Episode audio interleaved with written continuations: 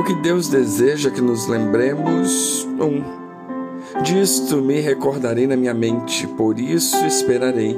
As misericórdias do Senhor são a causa de não sermos consumidos, porque as suas misericórdias não têm fim. Novas são cada manhã, grande é a tua fidelidade. A minha porção é o Senhor, diz a minha alma. Portanto, esperarei nele. Bom é o Senhor para os que esperam por ele, para a alma que o busca. Bom é ter esperança e aguardar em silêncio a salvação do Senhor. Lamentações 3, 21 a 26. No verso 21, Jeremias expressa o desejo de algo que possibilita lhe trazer esperança. Desejo compreensivo diante da situação destrutiva e exílica a qual estava vivendo. O pedido de Jeremias é semelhante à fala do ser humano em momentos angustiosos e aparentemente sem saída. Quero trazer à memória o que pode me dar esperança.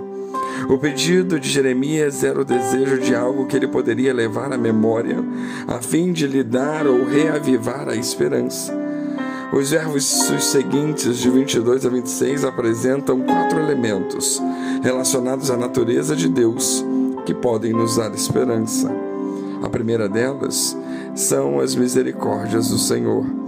A palavra misericórdia usada neste texto é a tradução da palavra hebraica arrasté, a forma singular do adjetivo excede, e possui amplo uso e significado na Bíblia hebraica. A tradução pode ser outras palavras sinônimicas de significado como misericórdia, benignidade, piedade, bondade, e que refletem no contexto do Antigo Testamento o amor de Deus pela humanidade. As misericórdias do Senhor são inesgotáveis. Elas estão ao alcance da mão, ao alcance de quem precisa perdão, ao alcance de todo pecador. É por causa dessa entranhável misericórdia de nosso Deus que temos esperança de salvação.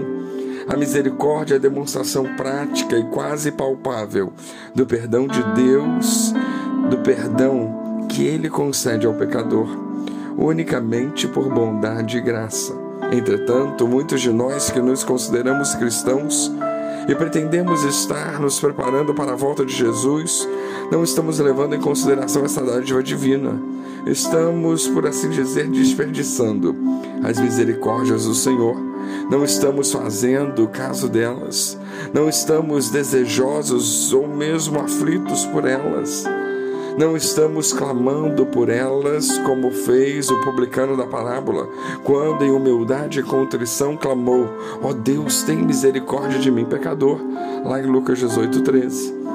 Quando estamos enfrentando problemas e dificuldades, nós devemos para o encorajamento da nossa fé e esperança, observar quais são os benefícios que tal situação nos traz, além do mal evidente que é mais fácil de perceber. A situação está ruim, mas poderia ser bem pior. E com essa possibilidade temos o outro lado de que a situação pode ser melhor. Notemos as coisas que o profeta nos ensina. Ele reconhece o fluxo constante das misericórdias do Senhor. Por causa desse fluxo constante, nós não somos consumidos. Somos como a sarça ardente, pegando fogo, mas não consumidos. Como igreja, independente das aflições pelas quais temos que passar, temos a certeza que estaremos aqui até o final dos tempos. O apóstolo Paulo resumiu bem esta verdade ao dizer: Temos, porém, este tesouro em vasos de barro, para que a excelência do poder seja de Deus e não de nós. Em tudo somos atribulados, porém não angustiados perplexos, porém não desanimados, perseguidos, porém não desamparados, abatidos, porém não destruídos, levando sempre no corpo morrer de Jesus, para que também a sua vida se manifeste em nosso corpo. Segundo os Coríntios 4, 7 a 10. A misericórdia do Senhor, ela é eterna, grande e perdoadora é o que Deus sente pelo ser humano pecador e é justamente do que o ser humano precisa diante de um Deus Santo. Quando a pessoa sente que não há mais esperança diante dos seus erros, é preciso lembrar de um Deus misericordioso, de um Deus misericordioso que atende e perdoa a todo pecador arrependido, porque Ele tem prazer na misericórdia. Que Deus os abençoe.